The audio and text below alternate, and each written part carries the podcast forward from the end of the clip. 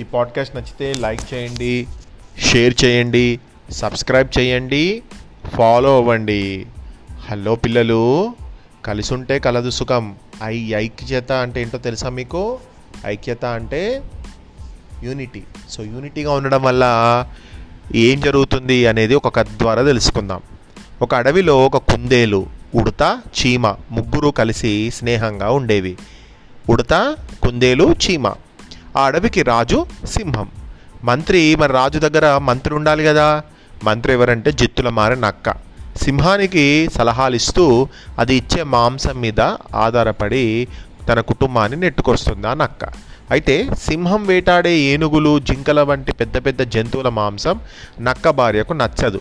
దానికి కుందేలు మాంసం అంటే చాలా ఇష్టం.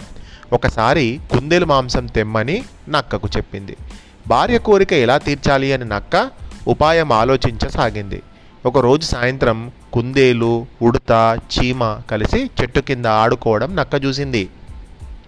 వాటి దగ్గరికి వెళ్ళి మా కుటుంబం మొత్తం రేపటి నుంచి మాంసాహారం మానేస్తున్నాం.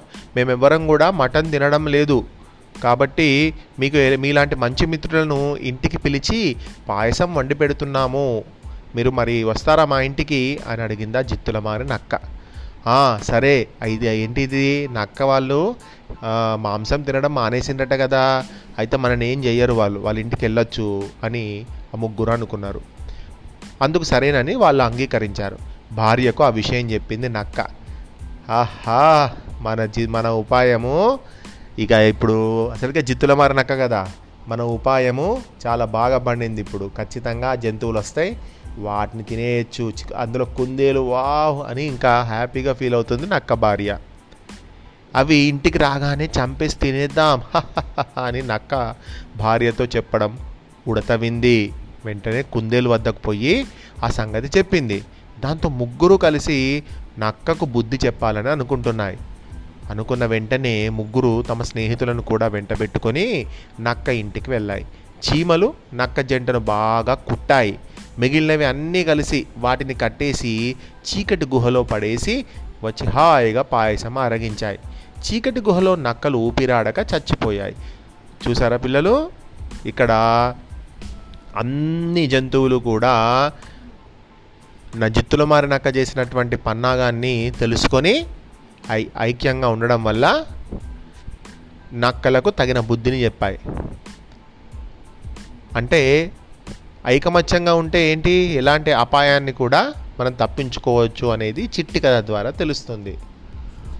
ఇలాంటి చాలా కథలు ఉంటాయి. ఐక్య ఐక్యంగా ఉండడం వల్ల ఏం జరుగుతుందనేది. ఇదివరకు నేను ఒక కథ చెప్పిన విన్నారా?